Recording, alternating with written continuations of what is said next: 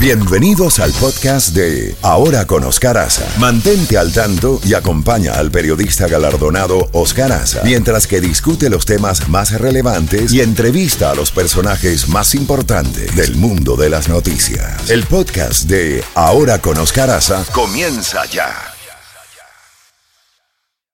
Z92, toda la música de los 80, 90 y más. La Z Mañana. Una mañana diferente. Ahora con Oscar Aza. Disfrútala en Z92.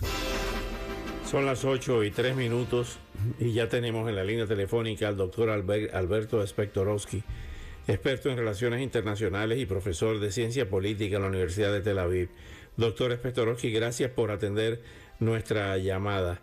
Eh, evidentemente que la suspensión de los fondos para la organización UNRUA, luego de vinculársele con eh, los ataques del 7 de octubre, siendo algunos miembros de ellos miembros de esta organización que se supone independiente de las Naciones Unidas, que eh, es el grupo, la agencia para ayudar a los refugiados palestinos. Ahora la ONU precisamente está urgiendo a reanudar la financiación de UNRWA en Gaza. ¿Cómo ve usted esta situación y esta escandalosa revelación de que algunos de sus miembros estaban formando parte de esos grupos extremistas palestinos para hacerle daño a Israel? Buenos días y bienvenido. Bueno, buenos días a ustedes, encantado de estar nuevamente con ustedes, amigos. Este, bueno, a nosotros no nos sorprende para nada si es lo que sabíamos desde siempre, que la UNRWA está al servicio no de los palestinos, perdón, está al servicio de los movimientos de terroristas palestinos. Si, si estuviese al servicio de los palestinos, no. Tambrín habría problema con eso, pero no sería tanto. Pero el, que está al servicio de, los, este, digamos, de los movimientos terroristas, especialmente el Hamas, como se ha visto, a nosotros no nos sorprende. Yo no entiendo cómo se dieron cuenta recién ahora. Y el hecho de que las Naciones Unidas quiera de vuelta volver a financiarlo ya es una, es una locura. Pero digo, eh, básicamente lo que ha hecho UNRWA a través de toda la historia es transformar al refugiado palestino en un refugiado de por vida. Este, yo creo que es la única, los palestinos son los únicos este, refugiados del mundo que tienen una, una para ellos y de por vida. Es algo que es prácticamente inconcebible, pero bueno, es una forma de querer decir, bueno, vamos a preservar el, este, el, mito de, la, del refugio, de los refugiados palestinos forever para siempre. Este, ese es el sentido de la UNRWA. Pero aparte de eso, como acabo de decir, aparte de eso, aparte de para hacer permanecer el mito del refugiado palestino para siempre, este, eh, se han dedicado a lo que se ha visto últimamente, muy claramente. O sea que ya les digo, nosotros ya lo sabíamos. Recién ahora lo ven este, en el mundo, pero eh, nuevamente, a pesar de verlo, eh, dando muy claramente lo que cuál es digamos digamos la posición que toman este eh, gente como Guterres este bueno es claro que la ONU está a favor de, de, de, los movimientos terroristas palestinos. Eso es se nota claramente. Qué horror. Doctor Spectorowski otro de los temas que se están escuchando con mayor regularidad con mayor preeminencia es el tema del futuro inmediato tanto de la franja de Gaza, o sea, quiénes van a dirigir la franja de Gaza, como de la Cisjordania, porque eh, evidentemente tenemos una situación allí donde no hay una representación fuerte de liderazgo de esos eh, grupos palestinos para autogestionarse, para autogobernarse. Eh, Benjamín Netanyahu dijo hace unos meses de que no le interesaba a, Israel una presencia permanente en la franja de Gaza. Sin embargo, eh, evidentemente, ¿cómo ve usted ese futuro eh, de quién va, quién va a dirigir la franja de Gaza y quién va a dirigir la autoridad palestina ante la debilidad de sus dirigentes? Esa es una gran pregunta y es una gran pregunta que no tiene una respuesta clara, ni siquiera Benjamín Netanyahu la, la tiene. Si él puede pretender muchas cosas, pero no, no, no, no está clara para nadie, absolutamente para nadie.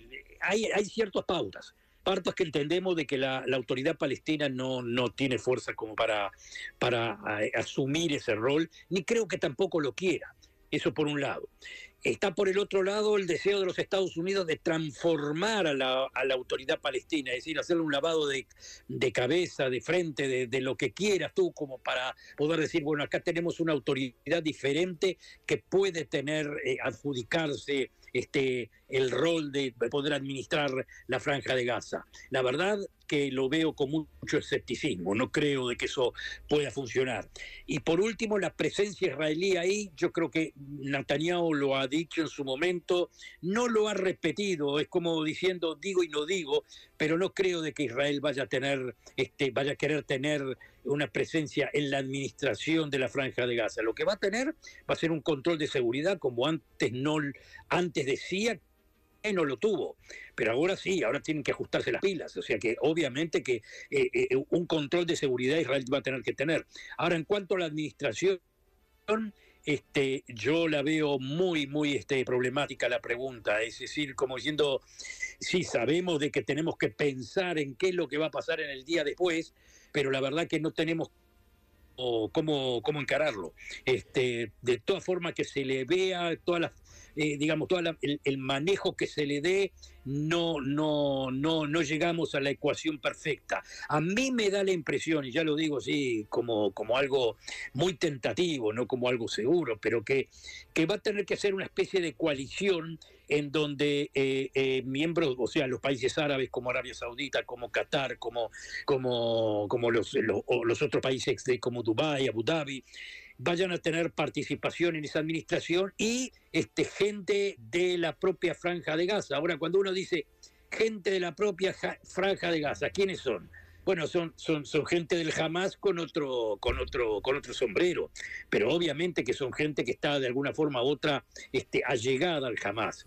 Yo creo de que cualquier persona que esté o cualquier grupo que se meta dentro de la franja de Gaza sin el consentimiento de lo que quede del Hamas, y eso es un punto importante, lo que quede del Hamas, porque el Hamas va a quedar totalmente debilitado y prácticamente destruido la parte militar.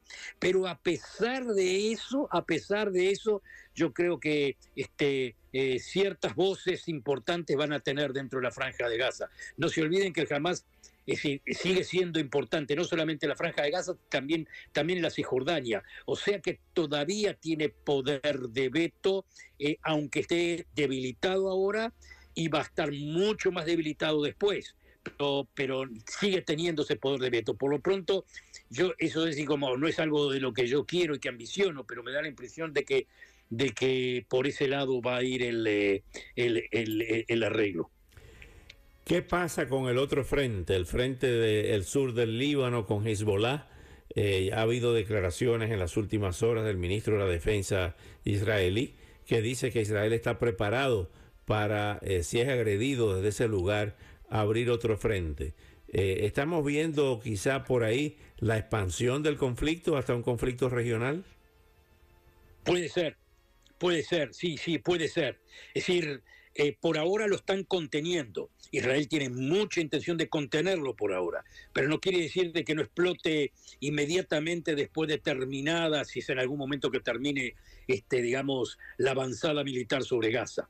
No sé qué puede pasar ahí, pero eh, ese es un conflicto latente que eh, racionalmente hablando tiene que explotar en algún momento. O sea, lo estamos conteniendo, todo el mundo lo está conteniendo porque, o porque nadie quiere envolverse en eso. Pero no veo forma donde nos podemos librar de ese, de ese, de ese de esa situación en la cual este, eh, Hezbollah te esté, digamos, amenazando constantemente. O sea que eh, Israel en algún momento va a tener que tomar eh, mano sobre el asunto y eso puede transformarse en un conflicto regional, eh, inclusive más que regional. La verdad que las, este, por donde todo esto pueda disparar es este, sumamente complicado, puede llevar también al intervencionismo de Estados Unidos en momentos determinados, depende cuál sea el grado de de, acción que tenga Irán en un conflicto con, entre Israel y Hezbollah. Todo puede pasar, ¿no? Es este, las, las, cartas acá están abiertas para muchos y son muy, muy, muy graves, sin ninguna duda. Como ya le digo, momentáneamente lo están aguantando. Momentáneamente no le conviene a Israel, no le conviene a Hezbollah, no le conviene a Irán, no le conviene a nadie. pero el momentáneamente es eso, momentáneamente. Finalmente, doctor Alberto Spektorowski, ¿cómo está la situación dentro del gobierno israelí? Las, eh, las posiciones de la oposición eh, al margen de la situación en Gaza, eh, la situación política en Israel, ¿cómo está con miras a las próximas elecciones también? Oh, bueno, en las próximas elecciones depende. o sea, obviamente que el gobierno no quiere ninguna elecciones muy próximamente. Este, la oposición sí quiere pero para que la oposición tenga la opción de tener elecciones, eh, gente del gobierno tiene que abandonar el gobierno, o sea, tiene que romperse la coalición. Yo no le veo, no, no lo veo tan seguro de que se rompa la coalición. Este, o sea que, vamos a ponerlo de otra forma, las críticas a Netanyahu son cada vez más grandes. Netanyahu en estos momentos tiene un grado de popularidad muy, muy, muy bajo. Pero justamente por eso, justamente por eso, justamente por eso que tiene baja popularidad, no creo que Netanyahu se ofrezca a ir a nuevas elecciones. Este, y no creo por el momento que los partidos que este, integran la coalición quieran hacerlo. Así que se ofrezcan a eso. O sea que me imagino que después puede terminada la, la, guerra, en el momento que se termine, y no sé cuándo se terminará, pero habrá manifestaciones, habrá, habrá este, digo, una movida popular para, para, para digamos, para incitar el campo de juego para, que el gobierno, para que gente del gobierno se abra de la coalición y, y, pida, y pida nuevas elecciones. No le veo mucho futuro a eso, pero, pero puede ser también. ¿no? o sea, todas las cartas acá están abiertas. ¿Y los, y los eh, rehenes, cómo está la situación? ¿Estamos en un punto muerto? ¿No hay negociaciones? No, no, no, sí, hay negociaciones y muy avanzadas, pero la respuesta de Israel sobre estas negociaciones muy avanzadas, por lo menos de la parte de Israel, son muy ambivalentes. Por un lado, las negociaciones están avanzadas, por el otro lado, Netanyahu eh, lo afirmó ayer y lo volvió a recalcar de que Israel no va a pagar el precio que se le exige. Este, por supuesto que, eh, que este, jamás eh, acaba de decir lo mismo.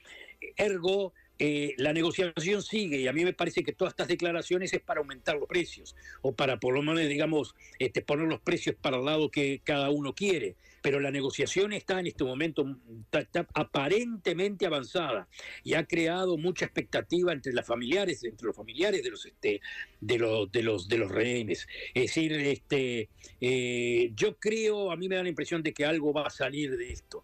Eh, quizás demore un par de días más eh, o, o, una semana más, pero algo algo me da la impresión. Este, puedo equivocarme por supuesto puesto, puesto reventar, pero, pero me da la impresión que está bastante avanzado eso.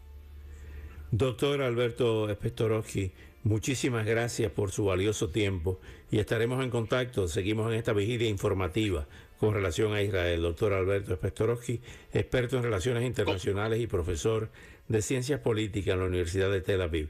Muchas gracias, Shalom.